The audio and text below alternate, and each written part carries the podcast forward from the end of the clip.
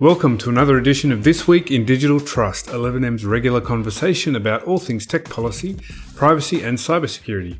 I'm Arj. I'm joining you today again from Awabakal country, and I'm joined again by Jordan. Hey Arj, I'm on Wurundjeri country, and it's good to talk to you after a big privacy awareness week. How was your week? Yeah, it was good. Good fun. We um had a few get-togethers. It was nice to see you in person, and and for the industry to come together and talk about the topics of the town and all the you know incoming regulation that we're all getting very juiced up about. Indeed, there was some announcements of a new privacy commissioner to be appointed. That was very interesting. Not much of a policy change. I mean, returning the OAIC to the original legislated model of three commissioners. One, one might say going back to basics. Back to basics. It was, yeah, very, very on theme by the federal government there. Yeah, very good. Yeah, I'm surprised they didn't tie that to the theme of the week, which was back to basics. But yeah, that was that was a big one. But that's not what we're talking about today. We're back to AI. Yeah, yeah, becoming a dominant theme in our podcast, but completely understandably, I don't think anyone would be perplexed why that's the case. yeah, not at all right. And I think it's such a interesting area because it's so emerging and moving quite quickly. I mean, Lina Khan, who's the uh, Federal Trade Commissioner in the US, in an essay we'll talk about in a minute, compared this moment to the onset of the Web 2.0 era in the mid 2000s. So, you know, the rise of Google and Facebook and others, which, you know, I think is probably fair, right? Or potentially, if even half of these AI promises materialize, which, you know, a lot of them don't, but, you know, if even half of these promises materialize, it sounds like we're going to have a pretty changing world over the next decade or so. So interesting to start talking about it now. Yeah, yeah. There was another column in the New York Times, which is where Lina Khan published her essay by Thomas Friedman, who's also, I think, one of the New York Times regular columnists. And he also wrote a column in the same week about AI and talked about basically this idea of we're usually we're trying to open one Pandora's box at a time, and he sort of sees climate change and AI as being kind of we're trying to open two of these boxes at the same time and trying to deal with all the well, we certainly need to deal with all the consequences of that. Given the energy that AI models need, they're very hungry things to get trained. So maybe they're pulling in different directions as well. But um, I'm always super also skeptical about these claims, right? Like people were telling me five years ago that no one would have a job driving a car or a truck by 2023. You know, there were some very confident assertions. All of your Ubers and your Googles and your even Apple was reported to be coming out with a self-driving car and you know, there was a lot of very confident forecasting that AI would solve that problem within a few years. And we're still miles from it. So there's a healthy degree of hype. I mean, in AI as well, AI is notorious for this like artificial general intelligence has been on the horizon 10 to 20 years away since like the 60s or something. Or even before that actually. Even before the age of computers when people were like making little automatons with clockwork that could like play chess or you know clean a floor or something people were saying oh we're you know so close. We're just a few years from automating all these jobs and it just persistently fails to materialize. So I'm not convinced that that's not the situation this time round, but it's certainly sounding very exciting and so exciting and and troubling i think in fairly equal parts. Like i think there's a lot of hype in both directions. I mean in the sense that there's a lot of positive hype and a lot of you know possibilities about how ai is going to revolutionize the world but at least in my memory of it i mean it feels a lot broader than the autonomous vehicles situation where the spectrum of kind of fear and concern over the dangers it just feels a bit broader. And i think that leads us into i guess what what we wanted to talk about. Yeah more opportunities for abuse and therefore more need to think seriously about regulation. And so there's a few jumping off points commentary over the last couple of weeks and what's going on in other jurisdictions for a bit of a discussion about models for AI regulation. So, starting with some local calls. So, there was an event at Sydney Uni, I think this week, where Gradient Institute co founder and chief scientist Tiberio Caetano called for a dedicated national AI regulator and for establishing an AI harm liability framework. He's not the first person to have called for such things. There's been, you know, calls from the Australian Human Rights Commission and others for dedicated AI regulator and dedicated AI regulation. Um, but he said we need to empower individual regulators, first of all, sector based regulators, and we'll talk about that a bit in a second. But he also said, but we need AI dedicated agencies, just as we have for finance, just as we have for health, just as we have for any other sort of truly high impact field. So I think that's a good quote and a good framing for what we're about to discuss, right? That like, how do we regulate AI? Do we need a dedicated set of requirements? Or are we happy with, you know, we already have discrimination law. We already have consumer protection law. We already have all these kinds of laws about what you do with these, with anything, with, any tool. Are they enough? Do we need a dedicated set of rules? Yeah, so I think it's going to be a good conversation because I think one of the things we're noticing is that it's very much a global concern. Like everyone from you know, the US to the EU to China, Australia, we're all kind of nationally grappling with this as a matter of national policy, but then there's also sort of global approaches and even state-based approaches. So the like natural, you know, nation-based approaches to regulation generally speaking, are kind of playing out in this, and we'll talk about that. But just on the, I guess, on the domestic front, before we do that kind of international comparison, we also had an opportunity to hear a little bit from Microsoft's, Microsoft Australia's local office around how they view the approach to regulating AI. Um, there was a parliamentary inquiry during the week into promoting economic dynamism, competition, and business formation, during which AI came up. And I think um, just from reading you the title of the inquiry might give you a sense of you know how they were thinking about the merits of regulation. I mean, economic dynamism is a fairly loaded term, I would think. But um, yeah, no surprise that in the context of that inquiry, we actually heard from Microsoft Australia's Director of Corporate Affairs, Belinda Dennett, who made the case that rather than pushing for rushed AI regulation in inverted quotes, an industry led approach, you know, a sandbox approach would be a better way to do it. You know, this idea that the companies themselves, like Microsoft, I mean, she, she had this quote that said, we're building the standards and requirements into our product. We're being transparent through our audit process. We think this is the only way you're going to tackle these complex challenges like AI. So really leaning heavily on this idea that the companies have the principles and the internal incentives to get this right. Let us regulate ourselves. We'll make it safe. Which, you know, sounds great. And Microsoft has some pretty good uh, like public facing stuff on this. They've got a great AI responsibility and data ethics toolkit that's you know super detailed super useful. They've got a lot of resources.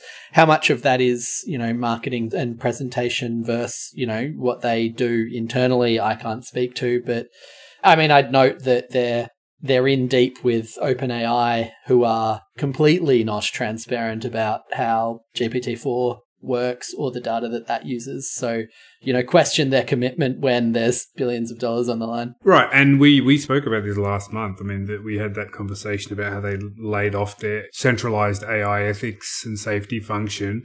And also there was some reporting on the internal quotes from the leadership about how much of a focus it was just to push forward. You know, we're in an arms race. We've got to win this battle. There are commercial drivers here. So, you know, given that context, given that arms race, given who they're partnering with, I, I, like the idea that we just leave it to them to self regulate is a bit worrisome. And given that in this time of higher interest rates, like all of the big tech firms have shed staff and the trust and safety and responsible design teams have been bearing the brunt of that, as we saw of Microsoft. So, yeah, questionable how much we can rely on on industry self-regulation. The other thing I just wanted to quickly highlight as well is that there was a quote from um, Microsoft in that inquiry that said that you know I think the biggest risk is if government feels that government has to come up with the solution on its own. That's probably not going to be workable. The sandbox idea makes sense, um, and I just think that's I mean it's such a straw man about how government interventions and regulatory responses could work. I mean, the, the idea that government would come up with the solution on its own, you know, in quotes, is not how good policy sh- should work. I mean, certainly, yes, if government, if a bunch of bureaucrats went into the room and just came up with a draft legislation, that's not going to be workable. But um, what we're seeing, you know, I think increasingly, particularly with tech policy, and we're seeing it, there's a privacy submission process underway, cybersecurity submission process underway. There's a lot of consultation. It's not government coming up with this stuff on its own, you know, in a void. The other gripe I have about this is this like constant framing of you either can have regulation or innovation and you can't have both. And I just don't think that's fair. I think that, you know, sensibly designed guardrails can give more space for innovation because companies know exactly what's out, exactly what's in.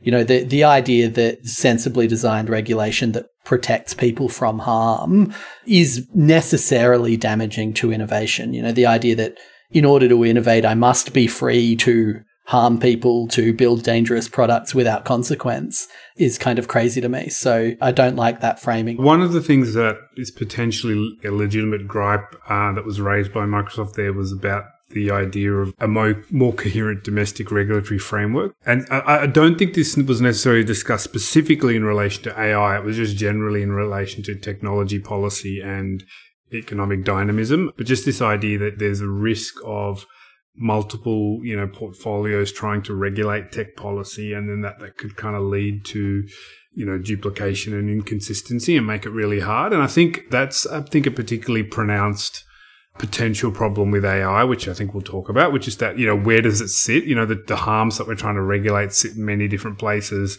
The uses of the technology are going to be, you know, cross industry, cross economy. Uh, so how are we going to regulate this in a consistent way and in a way that's not kind of cross cutting?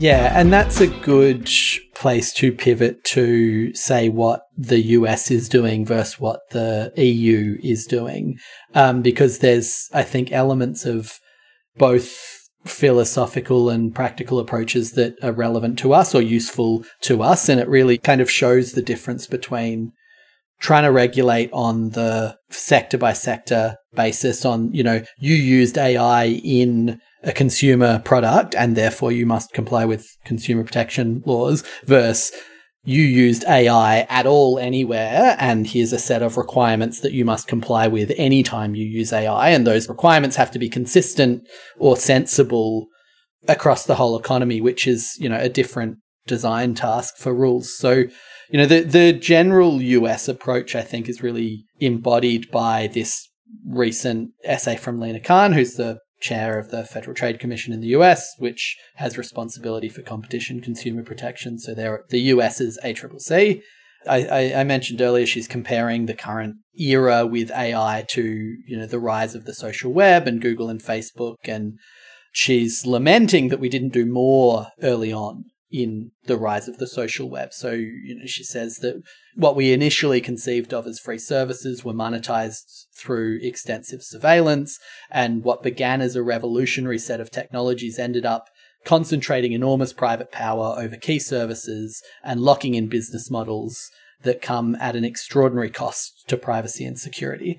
So, um, you know, her message is that we need to look at this now. We need to look at this early, and that her commission, the American Federal Trade Commission, will be essentially out and about enforcing their patched competition and consumer law through the lens of competition and consumer law. She's not calling for broad AI regulation, whole of economy regulation. She's saying my agency will look at the competition impacts and the consumer protection impacts, we're going to enforce that. I really like the sort of evocation of that moment in time of the mid 2000s and sort of as we embarked on Web 2.0. Um, uh, the language that like the trajectory of Web 2.0 was not inevitable. You know, it was shaped by a broad range of policy choices. So I think it really sort of sharpens the focus on where we are today. You know, we can kind of allow it to run and not make deliberate choices now and then kind of you know suffer the consequences of last time with social networks. Um,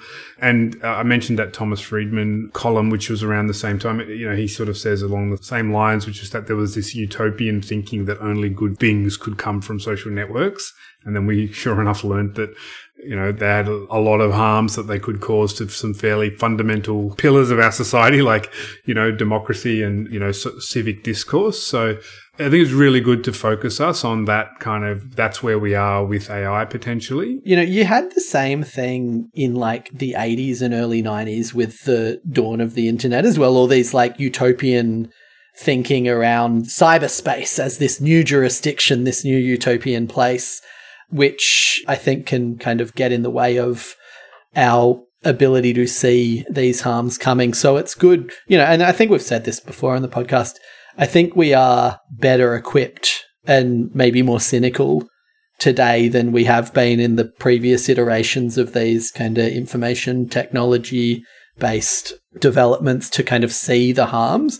And one particular harm that Lina Khan points to that I think is not adequately for me um, emphasized in the AI debate or the discussion about AI is how it does affect competition or how it concentrates power in those handful of incumbent tech platforms. So, like the Gradient Institute guy, um, Tiberio Caetano, described AI as democratizing and described the chat GPTs of the world as democratizing technologies. When I think that's just wrong. I think it, they democratize certain capabilities. You know, maybe you can build an app when previously it was harder, but the actual technology is really reliant on massive processing power and massive stores of data. And there's like five companies in the world that have that at the scale that's required to develop these kinds of technologies. It's not democratizing. It's, you know, you use GPT-4 as a service from OpenAI and they can turn it off whenever they like. They can control who uses it. They can control who builds services on it. So if just like the social web, if this is to become a underpinning technology for everybody to innovate on, with these companies in the center with total control of it, that's a real problem from consumer protection point of view, from a competition point of view, and from a kind of privacy point of view as well. It's funny though. Um, I agree with you that that focus that came out of Lina Khan's essay around that sort of you know dominance, entrenched dominance of those big tech companies is not something that we ha- have normally heard in this debate. So it was good to bring that out.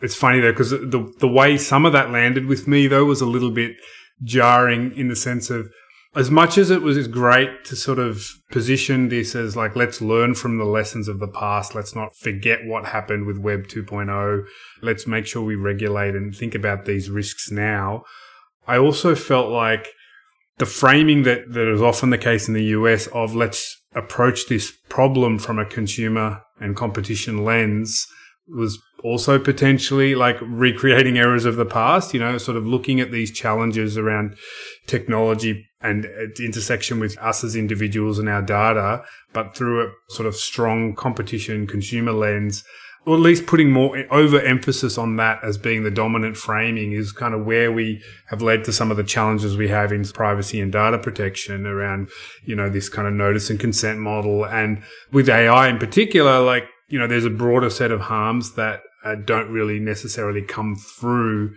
in that lens. You know, those things like discrimination that maybe goes beyond discrimination for, as a consumer, the way that AI can kind of impinge on fairness and inclusion and all of that. Those things might be left out of the conversation if, you know, if we sort of drive. I mean, like Lina Khan didn't write the headline in the New York Times. Like, you know, people who write columns don't write the headlines, but it, the headline of the column was, you know, we must regulate AI. Here's how. And then the piece broadly just talks about competition policy and markets and, you know, fairness of markets and so forth. And so that was just the one little thing that went off for me. It was like, that's a very kind of, I guess, a US approach. And that's really the, that's the mechanism they have at the end of the day to look at something like this. But um, just a sort of little bit of a warning sign. Consumer protection law also, very importantly, doesn't take into account, say, government uses or law enforcement or intelligence services uses of AI. And like you say, there's a whole world of kind of rights type risks and discrimination and other kind of impacts that that focus is just completely blind to. And that's something that we talked about a little bit in the context of facial recognition regulation in Australia, the Human Technology Institute's model law that they proposed for regulating facial recognition, because what that does is propose a whole regime for regulating facial recognition for law enforcement. That's what the EU approach does that the American approach misses, or that like relying on existing laws can often miss. So what the what the Europeans do or are proposing to do, um, the European Parliament is working on an AI Act which would regulate any use of AI, and it's drawn quite broadly. You know, the definition of AI under that act would take into account, you know, all sorts of facial recognition and text prediction and generative AI, but it would also um, take into account kind of simpler models of scoring and prediction and assessment that might be used. That law is not finalized. It's still in this kind of relatively complex European drafting process. But what that law effectively does is rates artificial intelligence applications in terms of their risk to individuals, to human rights, and puts restrictions, graded restrictions on those technologies based on that. So, and some of those restrictions relate to kind of transparency about use. They relate to humans in the loop. They relate to publishing the training data that was relied on and you know academic access and regulator access to algorithms to you know to audit them and so on this set of ai focused restrictions that would apply to any use based on the risk I think that gives you this overlay of really tailored protections that give that added layer of protection that applies across the economy and applies to, say, law enforcement as well. Uh, I mean, two observations with it. One was AI is dealt with, you know, or at least algorithmic decision making is dealt with at some level in other types of digital legislation as well, like things like GDPR and the Digital Services and Digital Markets Act. So they have some level of focus on that, but then to give, as you say, like a much more focused approach to AI technologies, really kind of driving that risk based approach seems like it's a much more stronger overlay than what we might see out of the US. The other thing I just found interesting was the fact that as of February the EU AI Act actually had no reference to generative AI or chatbots in it. They hadn't contended with it or certainly hadn't felt that it necessarily needed to be explicitly addressed. And then, you know, post ChatGPT and ChatGPT 4 have been scrambling over the last few weeks to update the text to address it. And they've surprisingly for Brussels managed to uh, make that happen and update it. Kind of gave me two thoughts because my, my first thought was, does this in some way suggest a liability of something like an EU AI Act? Like this technology just seems to be so nascent, moving so quickly that to try and specifically have a piece of regulation or legislation around the technology when within a matter of months, it can be seen to be, you know, completely missing one of the biggest pieces of the puzzle. Does that speak to, you know, some sort of limitation with this kind of very focused AI Act, given the speed of technology? But then the broader takeaway I think I have is that maybe it is necessary, but maybe it speaks to the fact that policy making needs to be much more nimble and agile. And, you know, and that's kind of what we did see at the end of the day. That sort of had that process happen and reflected those changes. Yeah. And I, I think it's, it says something about how you design these laws, right? Like it doesn't make sense to regulate particular AI technologies, right? You know, they're not regulating facial recognition or employment screening processes or generative AI specifically. They're regulating AI in a broad sense, and they're giving a broad set of rules that scale based on the particular circumstances of the deployment, which is an approach that is much more durable. And as you say, they've demonstrated a degree of flexibility or a degree of responsiveness in, in the drafting. The other thing they were responsive to, which I think is a product of the recent discussion around GPT-4 and generative AIs generally. It will also include, it's reported, a requirement to publish your training data, which is something that OpenAI do not do for GPT-4 and is something that is increasingly the subject of legal challenge that, you know, with these picture, we've talked about the text to image generative AIs. Some of them are trained on copyright photographs. There's a lawsuit from Getty, there's lawsuits from other artists about the improper use of their productions, their pictures. Um, and there's similar concerns about the copyright status of the text that was used in GPT-4. And they've so far been immune from such suits because nobody knows, right? You, nobody's got access into the data that they actually use. So, you know, another point where I think that EU legislative process is actually keeping quite up to date with the current uh, current issues. Um, so just to tie these things back a little, like we've just talked about two different regulatory approaches. This kind of sector based approach to say, look, we don't need to regulate AI as a thing independently. If you discriminate, it's against anti discrimination laws. If you take advantage of a customer, if you have unfair market power, that's consumer protection, that's competition law. You know, we have a set of laws that restrict corporate behavior in certain ways, and we have regulators for those laws. And so we don't need something dedicated for AI. And then you've got the European approach, which is to say, well, you know, actually the laws we have don't go far enough. And this stuff is special and different. And there are particular requirements that we need to put in on it like transparency that we need to put in for AI that don't get covered by those sector based requirements. Is that a fair characterization? I think so. I think so. And it's probably worth looking at the other way that this is being kind of approached as well. So there's, there's that sort of sector based versus sort of technology focused, AI focused regulation. And then there also seems to be a bit of a cleavage in the fact that the EU is much more likely to kind of go down this much more strong regulatory pathway around AI and how to deal with the risks. And what we're starting to see out of the US is a different approach that's much more consistent with the way they generally approach uh, a lot of regulation, which is to let industry drive, you know, this was the sort of Microsoft call earlier on in the conversation, but to let industry drive things on the basis of a body of guidance and research and best practice.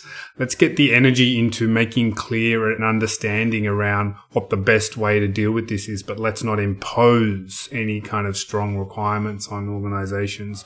And so a fairly symbolic example of that was this meeting the other day at the White House. So very high profile meeting with the CEOs of four American companies who are at the very top end of this AI push. So Alphabet or Google, Anthropic, Microsoft, and OpenAI.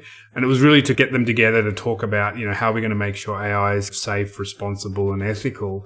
And I mean, looking at the announcements that came out of it, I think it's fairly instructive as to sort of where they want to take things. It wasn't to kind of move forward with a regulatory framework. It was announcements around investments in responsible AI research, the commitment to public assessments of generative AI systems, and then some draft policy guidance on how the US government would use AI systems. Um, and then this is all on the back of some previous work that's happened over the last weeks and months. Things like the US National Institutes of Standards and Technology, NIST, has put out an AI risk management framework. So again, it's kind of guidance and best practice for industry to use. We've got this so-called blueprint for an AI Bill of Rights. But I mean, if you look at that, it's really more about articulating a set of principles that we want AI systems to be designed to. And so again, you know, it's just interesting to see because it feels like for the most part, it feels like there's a consensus even between the EU and the US around, broadly speaking, what the principles of safe AI is. You know, we, we know that there are things like transparency and commitments to fairness and privacy and non-discrimination and things like that. And then even the idea of a risk-based approach, you know, that's language we see in both jurisdictions. But the US is very much going down this very different path, which is about guidance, best practice, encouraging and coaxing and kind of pushing as much as possible industry to do the right thing. Yeah, and you know, say what you like about the complexities of the EU legislative framework and their trilogues and various other committees and processes. They're actually able to pass EU wide legislation in a way that right now the US is not particularly. So, you know, perhaps that's part of the driver too. And the EU is more than willing to say, you know, do this or we will fine you 6% of your global turnover. Uh, there's this great write up by the Brookings Institute about the different approaches, and they have this great quote about the US. Was, the US has invested in non regulatory infrastructure, which is kind of like how they approach AI, like invested in non regulatory infrastructure. I like that as a way of saying they don't want to pass any laws. I like where the negative is in that sentence, right? It's not the US has not, not. invested in regulatory infrastructure. Yeah, yeah, uh, that's funny.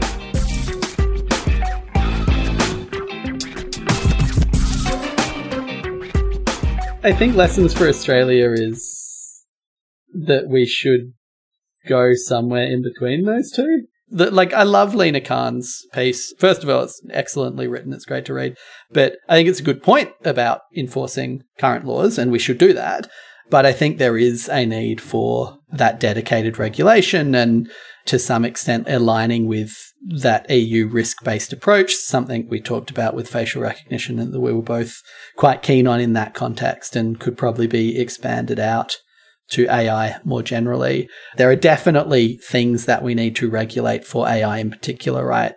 Things like access to training data, things like, you know, having a way to identify whether a picture or a text string is synthetic or not, particularly pictures.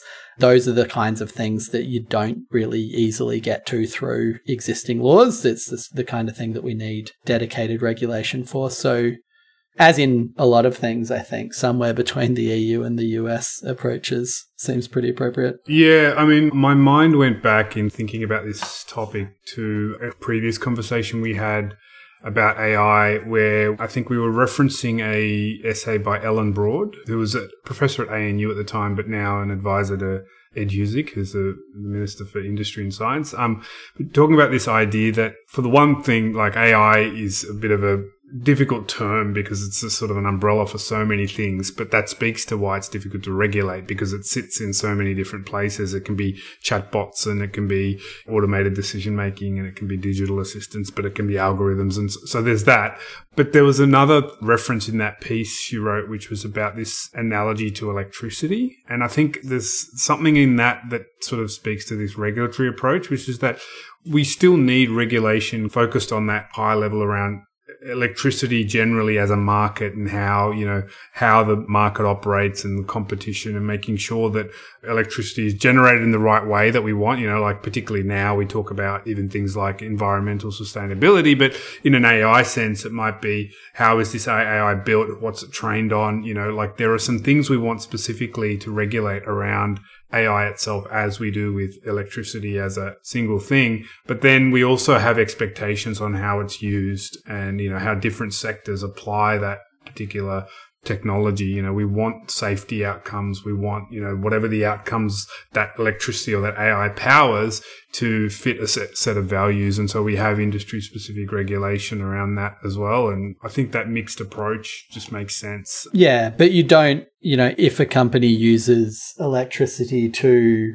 scam its customers. That's regulated under consumer protection law. It's not regulated under electricity law right? Yeah exactly but it also doesn't undermine the fact that we might need something to regulate. Yeah because i mean it's interesting because i um when i was looking at the microsoft comments i was just curious like this kind of self-regulation approach is this what the other big tech players are saying? And I just checked out whether Google had said anything on it.